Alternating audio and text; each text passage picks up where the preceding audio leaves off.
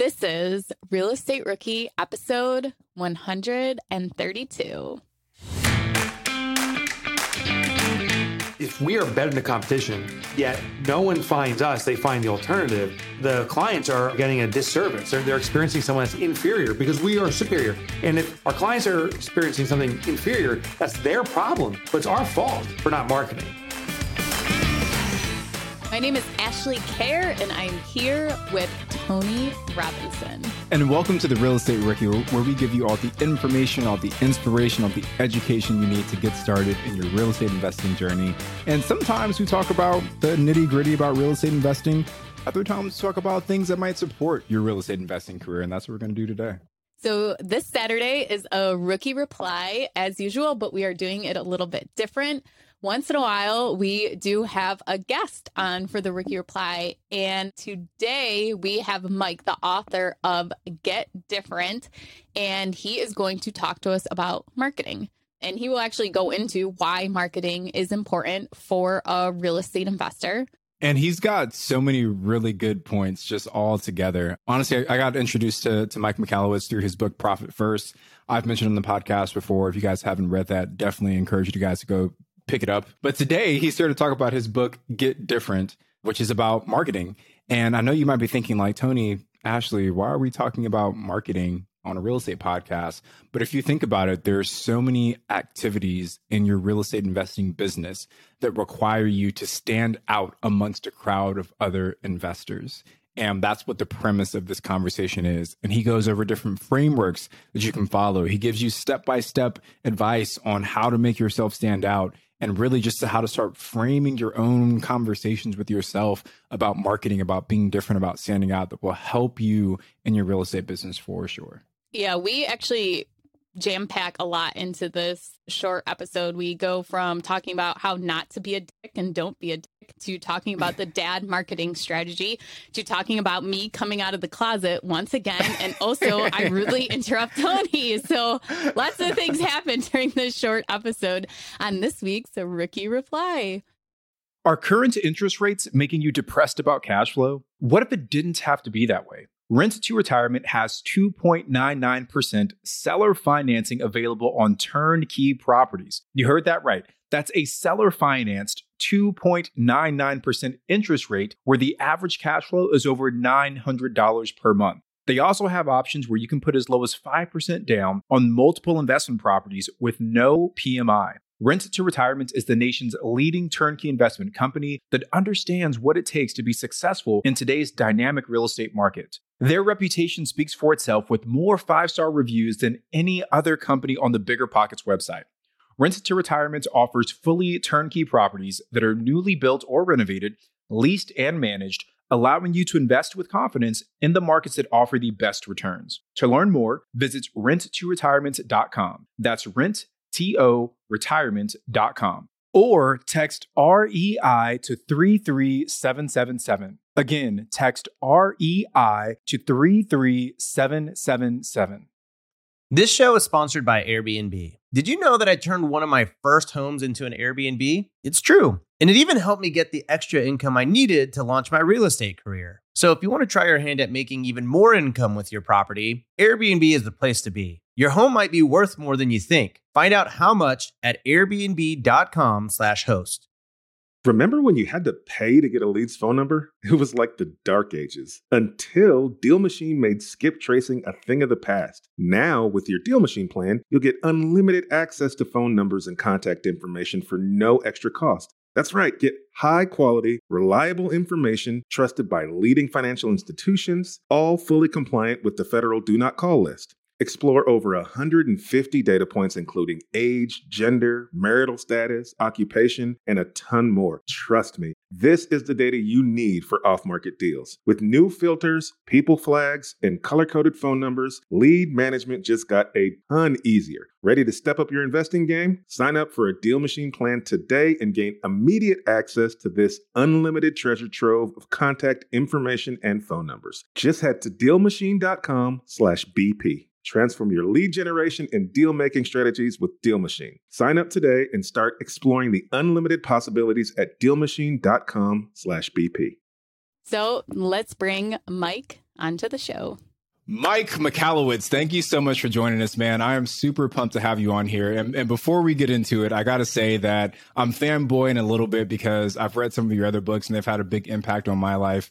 But Mike, for the listeners that don't know you, please just give us like an introduction of who you are, what you're about, and kind of what your mission is in life. Yeah. So uh, it's Mike Michalowicz here. I was actually looking at the wrong camera. I have two cameras, and my, my main camera broke, so I'm on my backup, and I, I was like trying to stare you down at the wrong camera. So now, There you go. oh, there we are. Yeah, now I got now I got it. The backup, the backup. So uh, I'm an author guy. I, I write books about small business, but uh, my journey has been entrepreneurial. I've been an entrepreneur my entire adult life. Today I, I own two companies. I have s- four licensed companies, so six collectively that I'm helping manage and run. But uh, my real, and I'm passionate about those businesses. I'm uber passionate about the entrepreneurial journey because I've struggled in it and I've been very successful in it and I've seen the highs and the lows. And I think there should be a lot more highs for entrepreneurs and a lot less lows. My goal is to eradicate what I call entrepreneurial poverty. What I mean by that is there's a vision that Tony, Ashley, we all had when we started our businesses. And then there's the reality when you start it. And it's usually a pretty big gap. I'm gonna be personally free. I can do what I want when I want. I'm gonna be financially free. I'll make all the money in the world. And it's like, oh my God, I have no money and my life sucks. All I do is work. That gap is what I call entrepreneurial poverty. And through the work I do as an author, my mission is to eradicate entrepreneurial poverty. I love that breakdown, Mike. And I love the concept of entrepreneurial poverty. And you've mentioned in some of your books. I was initially introduced to you, Mike, through your book, Profit First, which is really big amongst a lot of operators in the vacation rental, short term rental space. You hear a lot of people talking about it. So today we're actually talking about a different book, which is called, and if you guys are watching this on YouTube, it's called Get Different, um, another great book by Mike. But before we get into Get Different, Mike, if you can just give us like the 20 second breakdown of Profit First for those that aren't familiar with that process, I'd, I'd love that. Oh, for sure. Yeah, for sure. So, you know, we've been told ever since the invention of modern accounting, which is about 300 years old now, that profit is the bottom line. It's the words we use, it's the year end. And the formula is sales minus expenses equals profit. But what I found is the vast majority of small businesses are never profitable. So what confused me is hold on, if this is the formula and we start a business to be profitable, that's like one of the main reasons. How come almost no one's profitable? And I was staring at the formula one day and then it hit me. I was like, oh my God, this formula is wrong. I mean, mathematically, yeah, it works, but behaviorally, it is wrong. When something comes last, it's human nature to categorize that as insignificant. Like Tony, if, if you love your family, I strongly suspect you don't say, I love my family so much, I've decided to start putting them last. And like, like actually, if you had a health scare, you wouldn't be like, oh my God, I need to really take care of my health. I'm going to start putting my health last. We would never do that because last means it doesn't matter. And in profit, we're, we're calling it the bottom line, the final take, the year end. It doesn't matter. So in profit first, I teach a real simple system. We flip the formula. It's sales minus profit equals expenses. What happens in execution is every time revenue comes into our business, we take a predetermined percentage of that money as profit, allocate it away, hide it from our business, then run the business off the rest. We're not taking profit first. It's the pay yourself first principle applied to business. And I'm very proud and happy to report that there's over 600,000 companies now doing profit first. They are all not more, not just, I should say, consistently profitable. They're actually growing faster than their contemporaries because they're building a healthier business. That is so awesome. And congratulations on share being able to share that with so many companies and helping them grow and scale that fast. That's awesome. Yeah, it's the ultimate. Like running I was at the airport and it doesn't happen often, quite the opposite, but occasionally someone's like, Oh my God, you're that guy. and I'm like, which guy are you thinking about? And sometimes it's a totally different guy, like, oh, I'm not that guy. But sometimes it's like, oh, I read your book. Profit First is usually the one. That's my most popular. And then people share their stories that sometimes it just takes me, I start tearing up and, and takes me to this emotional state, just joy and happiness for these people for the transformation they've made in their own lives. That is so cool to be on the other side of that. Like, yes, it's awesome for those people that have that transformation.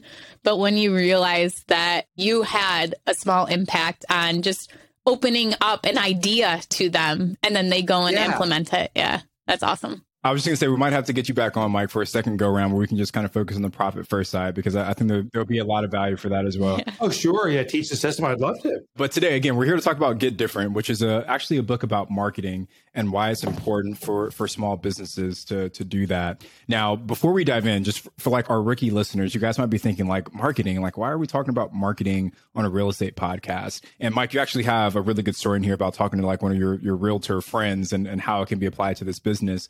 But I just want to I want to set the table for the listeners that even though you're an investor, you still have to market there is still a marketing aspect to your business. If you want to find a really good deal, you're going to have to find a way to market it if you don't want to just rely on Zillow, right? You, you might not have to do some direct to seller marketing. Say that you want to raise money for a big deal you're trying to take down. You're going to have to market for potential money partners. There are so many, say you want to sell a property, right? And maybe it's in a competitive market and, and you want to stand out. How can you be creative in how you market that property? So there are lots of concepts I think that we're going to talk about today that our rookie investors can take away from and implement into their business. So, Mike, my first question to you is one of the things you said in this book was that people have a responsibility to market their product, to market their business. I think that was a really unique way to phrase it. So I just like break that down for our listeners what you meant by when you said that there's an obligation or responsibility to market your product. I get a little soapboxy here, so forgive me if I start getting all like jacked up. but uh, it may happen. I was at an event. I started writing this book seven years ago. It takes me a long time to finish a book. I, I work on many in parallel. And uh, it's about seven years ago, I'm at an event, and I remember asking people, who here in this room is better than the competition? Uh, it was like HVAC companies or something. And, and all the hands went up. And uh, at first, I was like, can we really? Is that possible? Like, we're all better than each other? And then it became apparent small business is better than most small other businesses, and we're better than each other in different ways.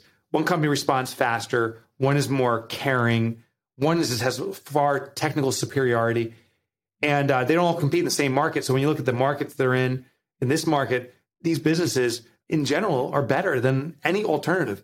And the fact that they're the learners, just like the people listening to your show right now, these are the folks who are actually looking to expand and grow, inevitably better.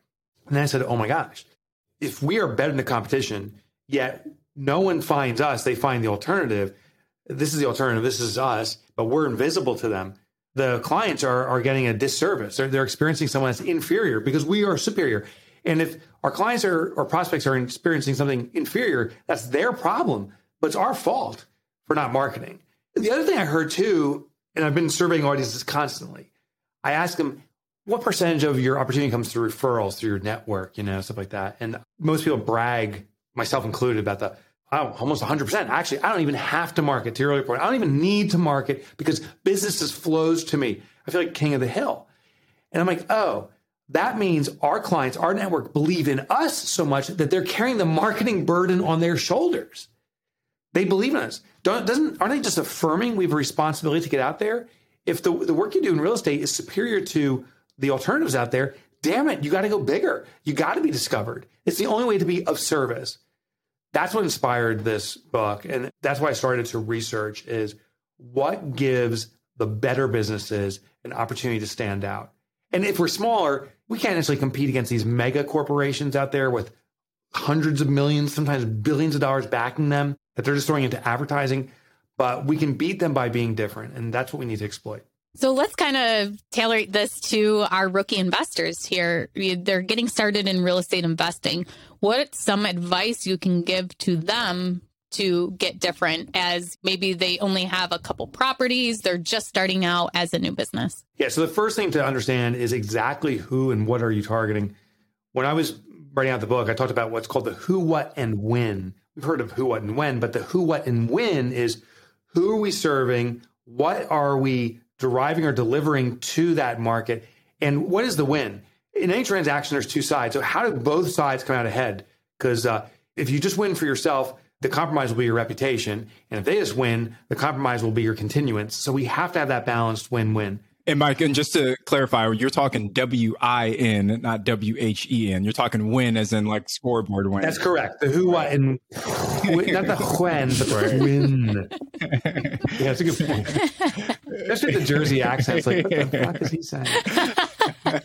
So, uh, right. So we need to get a win, and it's got to be a bilateral win. Like, Tony, you got to come out ahead. Ashley, you got to come out ahead, and I got to come ahead of any transaction. And honestly, even doing a podcast, this is a form of a transaction. Hopefully, you're getting content that serves your community. You get more engagement. Hopefully, I'm getting exposure to a community that hasn't experienced me. That's my win. And anytime we have a transaction, we got to look for those wins. Once you know the who, the avatar, what your offer, what the opportunity is, and the win, then we start structuring what will attract that audience. And it always has to lead off with different, hence the title Get Different in the book. It was I had the good fortune of, of being connected with some people that are really intelligent around how our brain operates. So neuroscientists and people that work in psychology and behavioralists and all these different people. And I interviewed them and I found an interesting pattern of what triggers recognition for something, for us to see or experience something. If you ever walk down the street and you do that double take, you're like, what, what? That is our brain being triggered by something and it's different. In fact, our brain only recognizes three things. Everything else gets ignored. In fact, 99.999% of stimuli that comes into the human uh, senses are ignored. It is filtered out by this gatekeeper called the reticular formation. Not trying to get too technical here, but the reticular formation is this gatekeeper that says, ignore that pen sitting on your desk right now, Mike, because you're presenting. We actually have to ignore stimuli to pay attention. But the reticular formation opens up when three things happen. One is when a threat presents itself. That's the number one thing. So if I showed up to your show and I had a gun on me, like, hey, we should we should continue on a little bit longer. I'm waving around my gun at you. I guarantee I'd have your attention. But the threat response hits the amygdala, and the amygdala says fight or flight. So the two of you are punching me in the face, splitting my face wide open, I'm dead. It's a combative situation, so probably not a good move. The second approach is opportunity. Opportunity opens up the reticular formation, hits the prefrontal cortex of our brain, it lights up and says, What is this? So if I put like a wad of money down in front of you and say, Hey, here's $500,000, can we go for a little bit longer? Chances are I have your attention. But the risk is massive on my behalf because you may say, Thanks for the $500,000. We're done with the show anyway.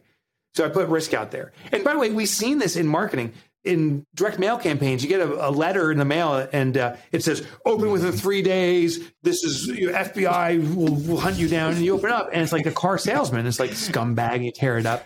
Other times you get a letter, and then there's like a five dollar bill pasted on nicely. It's like that's a real five dollar bill. Give us a call. You're like, uh, my pocket is getting a call to go to Taco Bell. So sorry, and we take the money. The only third way, the only way, and the most effective way into the brain when it comes to marketing is different. The reticular formation opens up. It actually illuminates multiple parts of our brain saying, what is happening? Is this a threat? Is this an opportunity? Is this something I have to qualify as something I can ignore in the future, but I don't know what it is now? So the essence of when you identify that you're better than the competition, and you've responsibility to market, the only way to get prospects' attention is doing something different.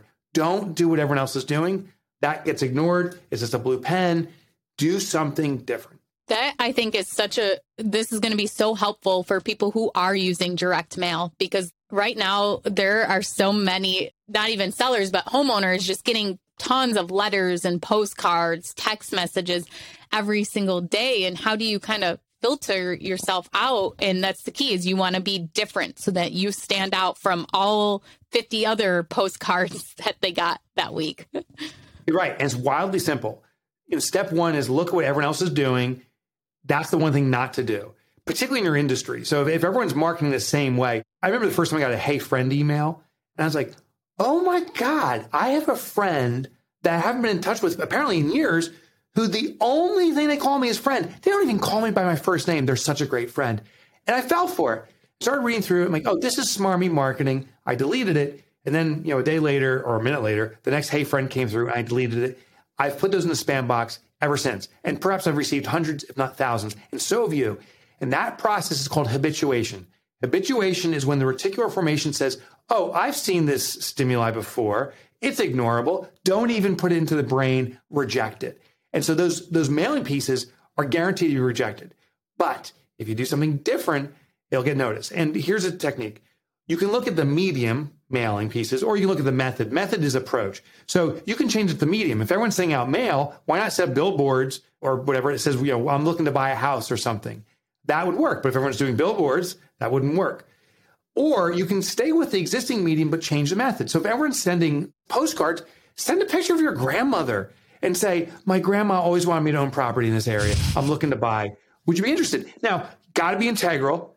Don't freaking lie. Right. If you don't even have a grandma and you pull, pull a picture off the internet, don't do that. yeah, so yeah, oh my God. Please don't do that. Consumers are very smart. People sniff that stuff out. The second there's an integrity inconsistency, people raise a red flag. I saw actually happened to me this morning. I was on a Zoom conference for a quick meeting. There was like 15 people on it but we weren't live yet. So it was like all just people's pictures. And I'm looking at this one picture. I'm like, wow, that woman is like really young to be on this call. I'm actually a little bit surprised. It's not in the right context. Like it's a glamour shot or something. She then activated her camera and I was like, oh my God, you just aged 30 years in one second. she went from this like prepubescent to like a middle aged woman in one second. And I felt lied to. I was like, oh, okay. You want to look one way, but you're really another. And you know what we need to do is put out our authentic self. Put out your favorite picture of who you are today.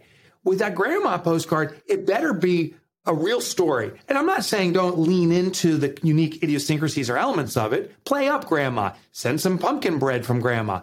Do something like that. But do something that's different and you're guaranteed to get attention. Mike, can you give us a real life example of doesn't even have to be real estate related, but of where somebody did marketing different and got great results? Well, I'll give you a real estate example because I, I, featured it in the book. Um, I can talk about gyms that do some cool stuff, but I have a buddy who's a real estate agent. More than a real estate agent, he owns a real estate agency in Colorado. They're pretty sizable. I think they got like 30 or 40 agents. He's a private shop. That's pretty sizable. And he was reading uh, the book before I released it. he's like, ah, oh, this is really interesting. But he goes, it's just ethereal stuff. He goes, that it doesn't apply to me. Our industry is established. And here's a golden lesson. The more established an industry, the more common the marketing approach, the easier it is to stand out. The more boring an industry, the more radical the opportunity to differentiate. One example is I used to be in the computer or technology industry and I was slugging it out with all my competition. And one day this company called Geek Squad comes in all they did was they wore flood pants, narrow tie, tape on glasses, and these guys became heroes of the computer arena. Subsequently, they're a $1 billion valuation today after their acquisition from Best Buy. You can do that. In the real estate industry, so this guy, Greg, my buddy, is like, I, it doesn't apply to me. I said, well, tell me, how do people market? He goes, oh, it's all the same. And the second I hear all the same, I start salivating. Like, that's an opportunity to differentiate. He goes, everyone puts up that stupid sandwich sign, or if it's a fancier house, you put up that little post, you bury it in there and it hangs there. You run your listings and you make sure it's on Zillow listed properly, and you put, your know, charming fix, charming fix me up house and all this stuff.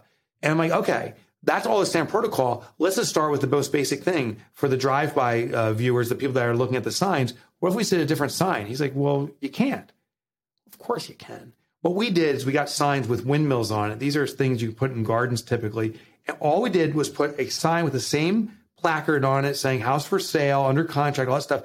But there's now a windmill on top. And it started to get noticed. Because remember, from the consumer, you're driving down the road, another sign, another sign, they're all the same, maybe a different color, but they're basically the same, so we don't notice. But the second there was a spinning thing, we did the double take. And if you can get the customer to do the double take, it means the reticular formation's opened up, the brain lightens up, it's now questioning what it is. Now, different alone gets attention. It doesn't mean it gets the right attention. So you have to do the other elements of attracting people and directing them to do something. But stage one is do different.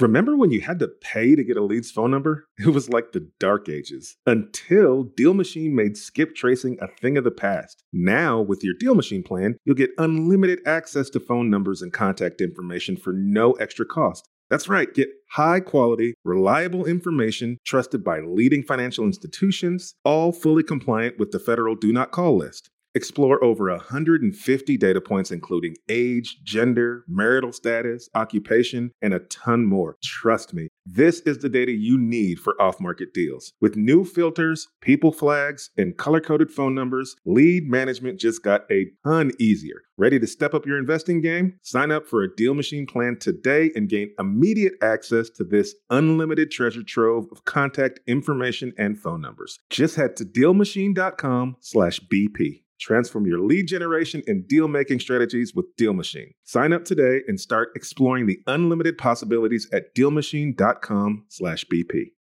Whether you need to buy or sell, or you're just obsessed with looking at homes for sale, Redfin's got you covered. Redfin updates their listings every two minutes to help you see new homes first. And they give you personalized recommendations based on the homes you like, so you can find the home that's just right for you, whether that's a cabin, a craftsman, or a castle. With the top rated Redfin app, you can favorite homes, share listings with others, and schedule tours, even the same day, with a local Redfin agent who can help guide you through the whole home buying process. And if you're looking to sell, Redfin agents have the experience to help get you the best price possible for your home. That's because they sell twice as many homes as other agents. With a listing fee as low as 1%, Redfin's fees are half of what others often charge, which means you'll have more money to put towards what matters most to you, like your next home. In fact, last year, Redfin saved home sellers $127 million. No matter where you are in your real estate journey, Redfin can help. Download the Redfin app to get started today.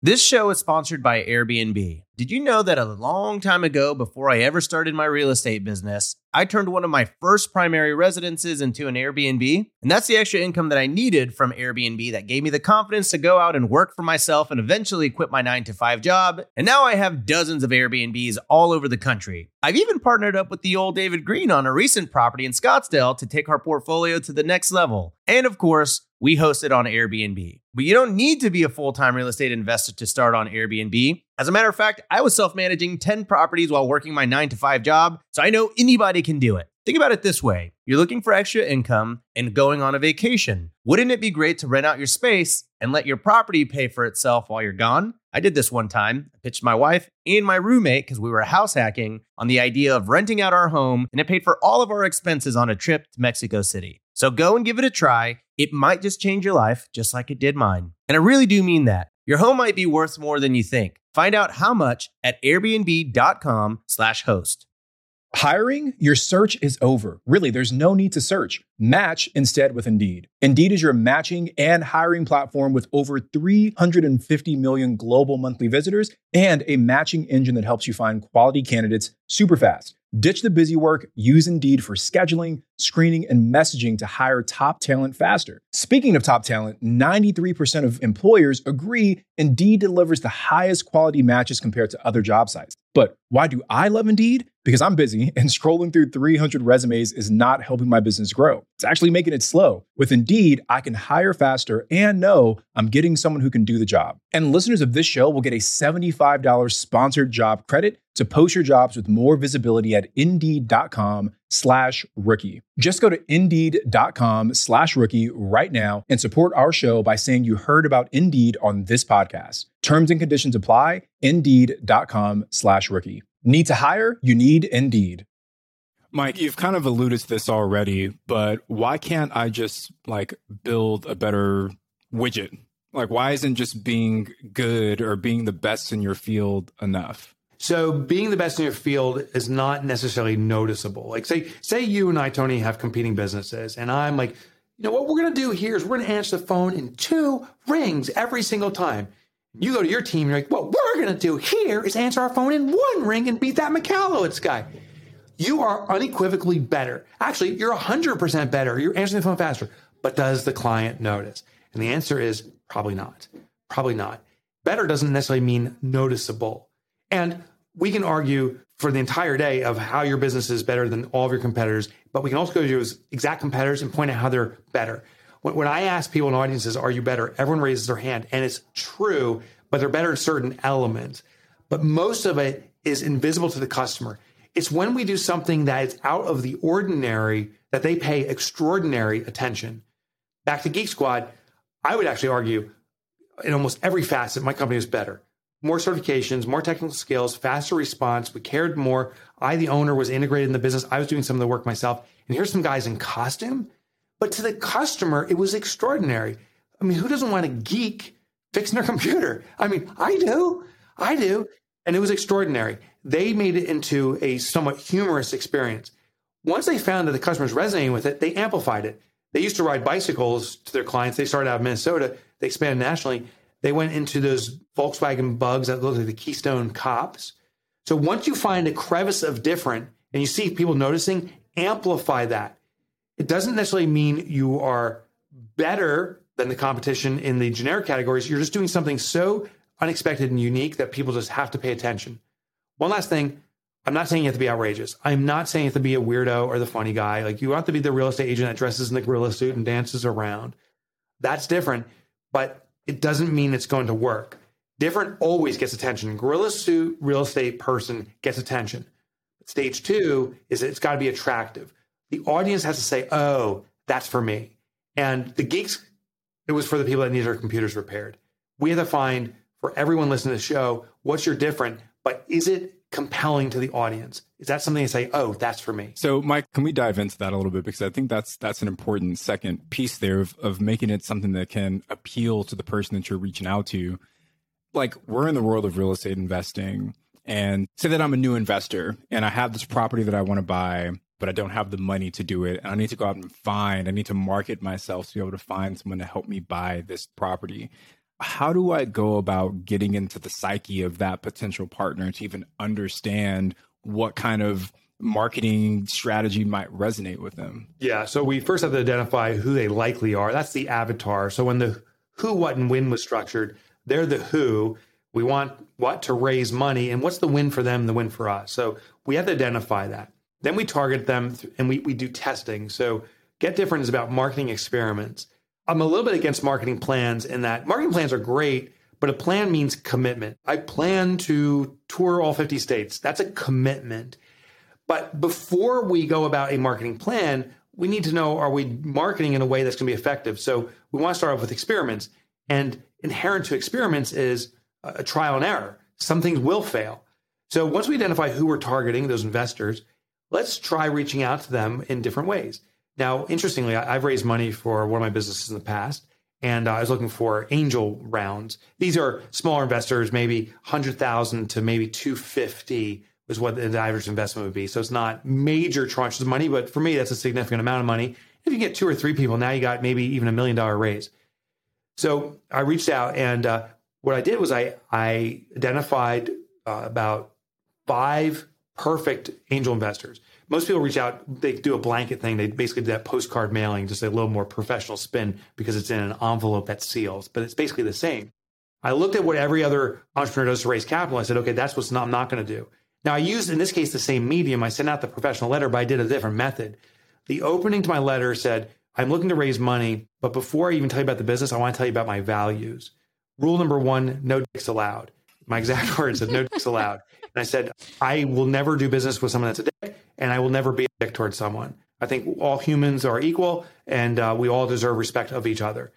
The second line said positivity or death. And I just put out my four major values. And you made those values stand out too. Yeah, yeah, but and they're true. It wasn't like I just want someone to work with me that will be respectful and I'll be respectful to them. You used words to make it stand out. Yeah, and, and there are words that are true to me. Like if, if you meet me, like how, how, you're seeing me now is the same Mike if we were having a couple of beers together. I mean, if we had like five or six beers, I'm a little more slurry, but like when, when, when, when. But it's the same me. And I think I don't want to be the Zoom character that you see me when I'm 15 and then you turn it on and you get this guy and like, oh my God, what happened? So I do this consistently. That's a major attractor factor. The how you market must be true to who you are. That's why I even had the saying you can't see it behind me fully, but says be you, all you, always. Truthful for throughout.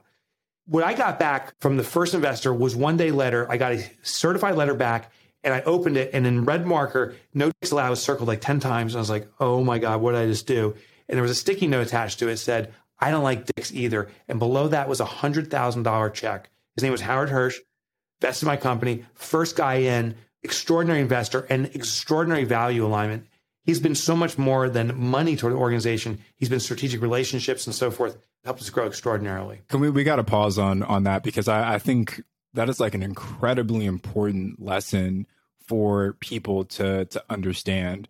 So first let me let me recap what you said, right? You said be authentic to yourself, right? Be your authentic self and understand what your values are and, and who you want to work with. I think for a lot of people who are in our audience, people who are at the beginning of their real estate investing journey, they feel almost this imposter syndrome because they haven't achieved the same accolades as some of the people that they see on the podcast or people whose books they read.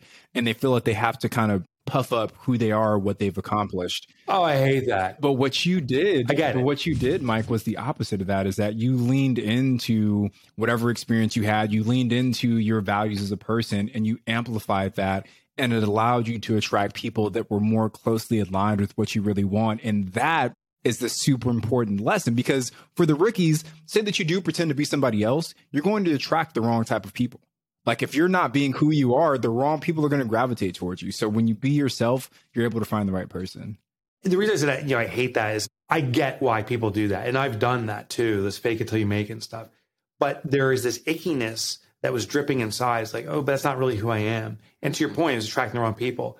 I thought I had to pound my chest. And uh, you know, I've seen those real estate guys. You got to wear the slick suit and make sure you're munching a cigar, and that when you're going out to lunch, you're flashing the hundred dollar bills and your your shiny cards. And what if you went in the true self and you simply said, "I'm a real estate rookie. I'm the real estate virgin," or something like, "I have no clue what I'm doing," but that's the advantage. With no clue means this deal means everything to me. I am not just 100% in, my whole life is in. Like, I have to make this successful. I will be there every second of the day that marketing is so much more powerful than another slick campaign because it's true. And now some some investors can say, no, I don't want someone that's never done this before. I'm out. But some people are going to say, that's exactly who I've been looking for. I want someone that's hungry, thirsty, starving for this. This is someone I can coach and help in the process and not just invest in. And you'll attract the right people by being true. That's such a great point. And Tony and I were talking about this earlier today is that a rookie investor, a new investor, is going to be so motivational and inspirational. I think you just tagged on a, another aspect to it that they may even work Mhm. harder than any Totally. experienced investor, too. So one of the other things you mentioned in the book, and this kind of aligns with what we've been talking about, but it's it's the dad framework. Well, I thought it was a, a humorous kind of way to, to phrase that. So what exactly does that mean if we can break that down for the listeners? Yeah. So DAD is the checklist, if you will, for marketing that works. We already touched on elements. The differentiate is the first D. Any marketing you do, if it isn't different than the standard noise, it's actually invisible to the consumer. If you don't differentiate, you don't get noticed. So you have to check that box off. But here's the thing is different lasts for about one tenth of a second. And this is not just a random number. This is actual uh, research identifies that when we notice something different, our reticular formation opens up and hits parts of our brain. And within one tenth of a second, we're placing judgment. If you've ever been outside and you see something kind of squiggle and you jump back, that is the one tenth of a second reaction of the amygdala saying, I don't know what's going on. Something different's expe- happening. And it's lighting up our brain to evaluate is this a snake? Did someone turn the hose on? What's going on? So be different, get one tenth of a second attention. You immediately need to transition into the attractor factor. Is this messaging for me? It's got to be so clear that's for the audience that you're targeting. So speak in their language, use their the elements that they recognize and solve a problem they have or service or relieve a pain or just invoke curiosity or entertain. But there has to be a justified reason to continue on. It's actually usually a blend. If you can educate or whatever it is, like where you educate and entertain at the same time, that becomes more powerful. If you can educate and entertain and solve a problem all at once, now it becomes more powerful. So blend those elements together. But the attractor factor, that's the A in dad, only lasts for one tenth of a second increments. So it's happening right now. As we're talking, for the folks listening in, they're saying in their head, subconsciously likely, am I getting value? Am I writing this down, taking notes? Is this transformative? Or is it better just to check email? Well, I get more value out of checking my email. So that battle is happening in everyone's mind, including the listeners right now, determining. There's a reason this podcast isn't like a 48 hour just onslaught. Like it doesn't run for 48 hours straight because at a certain point you can't retain that attractor factor. So be attractive, but also realize that time is ticking away. Then you must go to the direct. A direct is where you give your prospect a specific and explicit direction to take. With this key caveat, it must be reasonable. Like, say, Tony, you're, you're looking for a car and you, you see that balloon thing, you know, out in the parking lot, which, uh, if you recognize that, you, you've you've seen those, right? Mhm. Yeah. Yeah. So those things, when they first came out, chances are actually, Tony, when you first saw them, you're like, oh my God, that's so different the first time. They are so ubiquitous now because it worked. It's become more noise. We, and we don't actually see it. We blow by and go, oh, there's Balloon Boy again. And we often associate it saying, oh, cheapo sale thing, used cars or something like that. So Balloon Boy has deteriorated. That's the problem with different. Different works until everyone replicates it. And then we have to find the new different. It expires. But say Balloon Boy brings you in. That was the d- differentiate. You were attracted. You saw that you wanted to buy a car, and this is in alignment with what you're looking. So it solves a pain you have getting buying a car. I'm the car sales guy. I'm like, hey, Tony, uh, happy looking for a car. Let's find your dream car. Give me a hundred thousand dollar deposit. We'll find it. And you'd be like, uh, F no, pal, because it's too big of an ask. When I direct you to do something, it needs to be reasonable. Now, but the wrong approach too is to, is to have such a low direct that there's no action required. It'd be like you come into the lot and you're like, "Hey, I'm looking for a car." I'm like, "Oh, great, we have cars. I'll see you later," and walk away. You're like, "What? What do I do? Just wander around?" And you see this on websites. I hate going to websites where the, the call to action is learn more. The whole reason I went to the freaking website was to learn more. Don't make me do that. The right action is the reasonable action. So you come to my car lot, and Tony, I think the right thing would be for me to say, Hey, you're looking for your dream car. Would you be willing to give me your cell number? I'll take pictures of our inventory here at this lot and other lots. I'll text it to you so we can hone in on your dream car. That's a transaction. You give me contact information, your cell, I give you information for your decision, and then my job is to matriculate that to the transaction.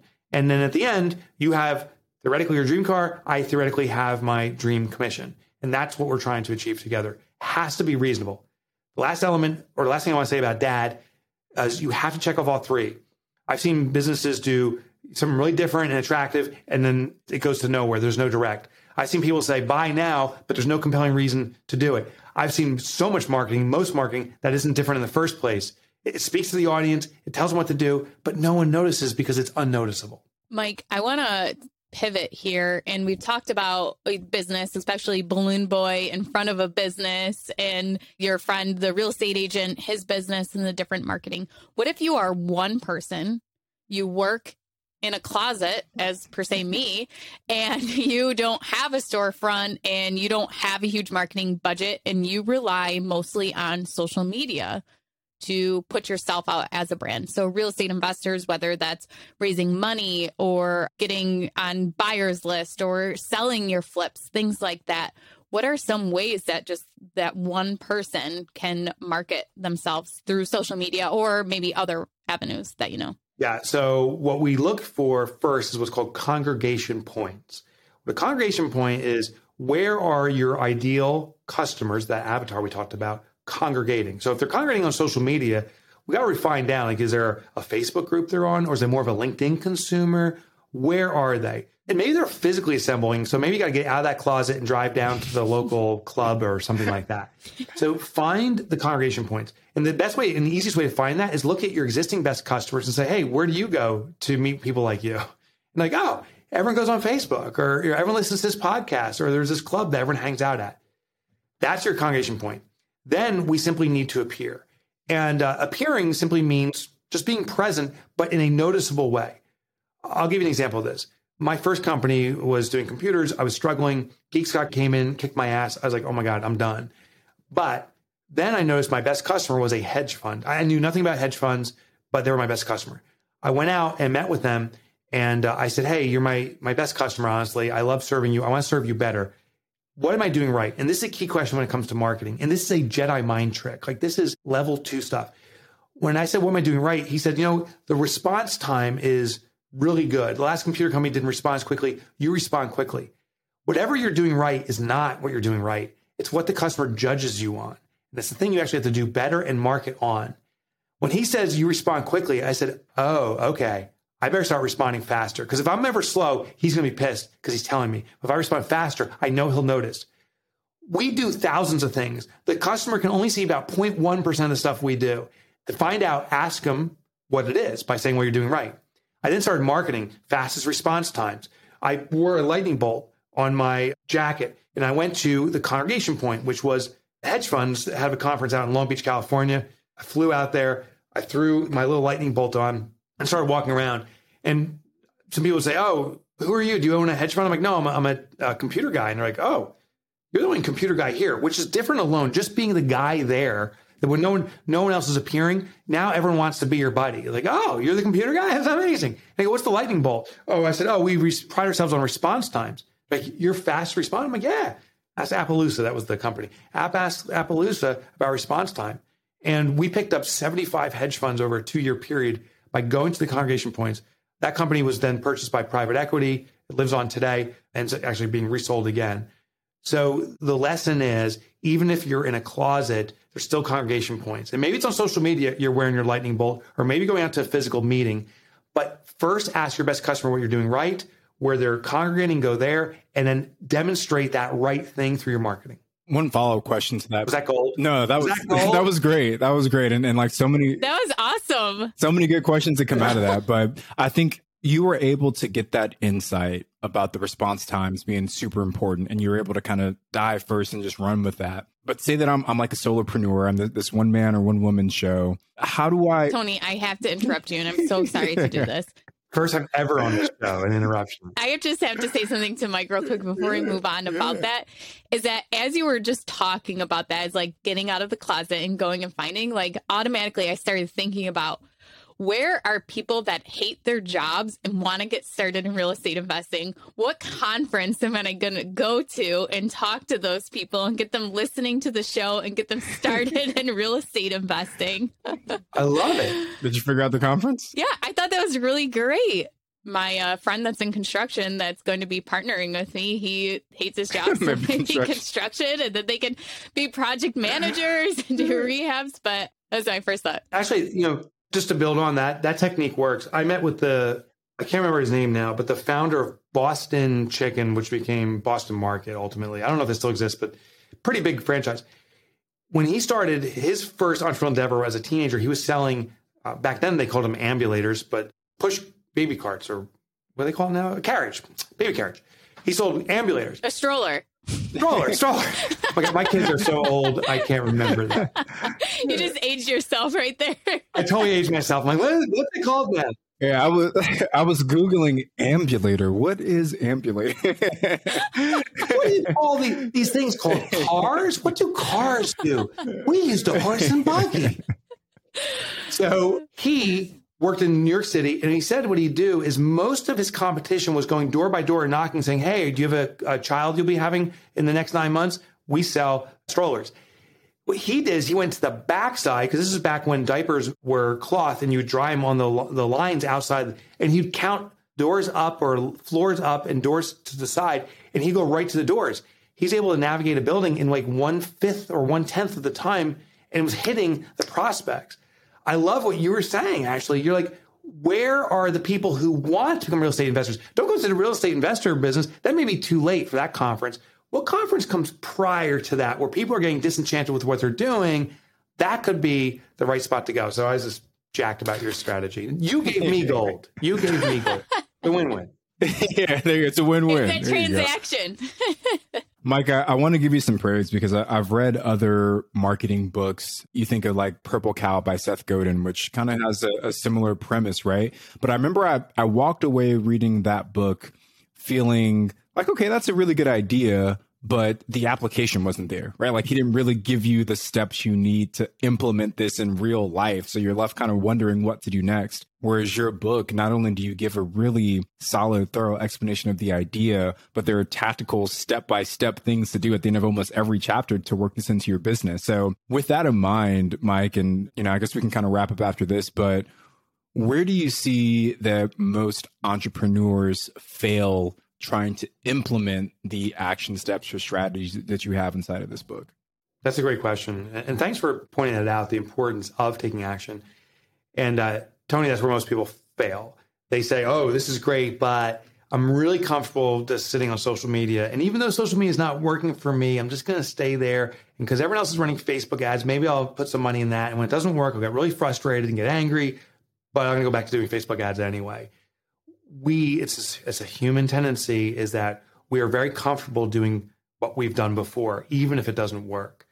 So the failure point is that is that people maybe think something different and then they they talk themselves out of it. They say, well, that's not going to work. How I envision is there's a, a devil on our shoulder and there's an angel.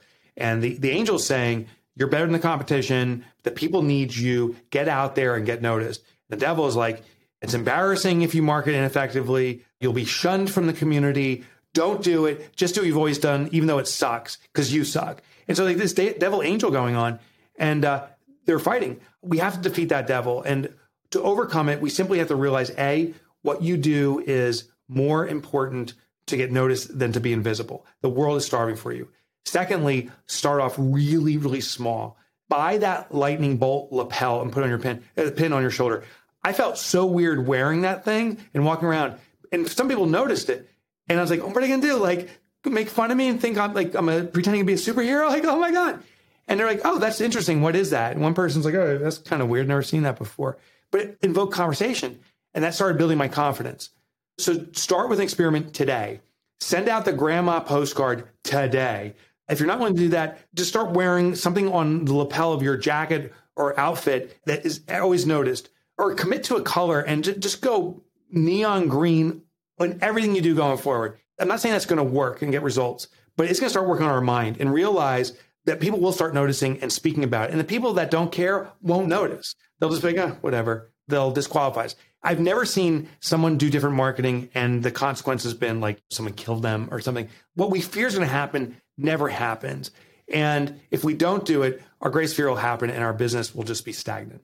Mike, thank you so much for all of this great information. I feel like you jam packed so much value into such a short amount of time and some great takeaways. And also, you're really funny too. I, I did laugh if you're, I hope you got 3D glasses on because look at that. Look at that. Wow, that's pretty wild. Thanks. You know, I had a lot of fun with with you, Ashley, and Tony. This has been a blast. Thanks for having me. Yeah. Can you tell everyone where they can find out some more information about you and reach out to you? Uh, yeah. So let's do it. The place to go, I'll give you two.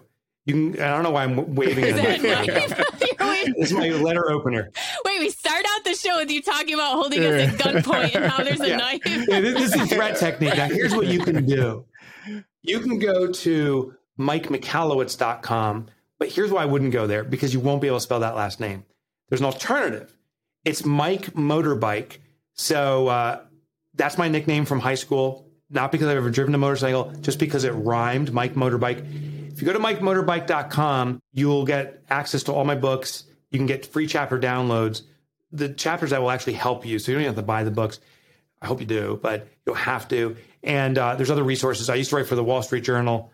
That's there too. And there's a couple things that will just hopefully entertain you. I like to joke around, so I think you'll have some fun visiting mikemotorbike.com. Well, thank you so much, Mike, for joining us. This has been really great. I'm Ashley at from Rentals, and he's Tony at Tony J. Robinson on Instagram. And we will see you guys next time. Getting started in real estate can be daunting. There's so much to know, obstacles to overcome, lessons to learn, and risks to avoid. It can all be so overwhelming. If you're feeling motivated to invest but too overwhelmed to take action, here's some advice. Take it one step at a time. And here's some good news for you. The Rookie Bootcamp is starting on May 20th, and Tyler and Ashley will be guiding you through each and every step until you're the proud, confident owner of your first investment property. Through eight action packed weeks, they'll guide you step by step through those first questions, decisions, and obstacles that every beginner investor must overcome. So if you're serious about becoming an investor this year, head to biggerpockets.com slash step and join us in the Rookie Bootcamp. See you there. The content of this podcast is for informational purposes only. Past performance is not indicative of future results, and all host and participant opinions are their own. Investment in any asset, real estate included, involves risk. Use your best judgment and consult with qualified advisors before investing. Only risk capital you can afford to lose. Bigger Pockets LLC disclaims all liability for direct, indirect, consequential, or other damages arising from reliance upon information presented in this podcast.